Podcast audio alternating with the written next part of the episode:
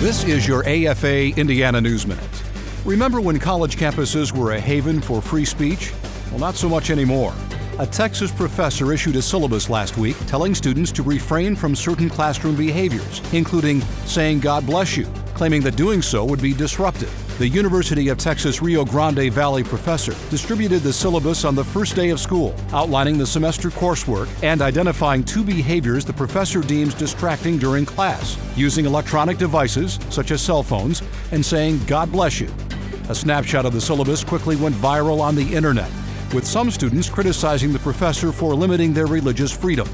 Marcos Villarreal, a student at the university in Edinburg, Texas, told KGBT TV it's kind of ridiculous.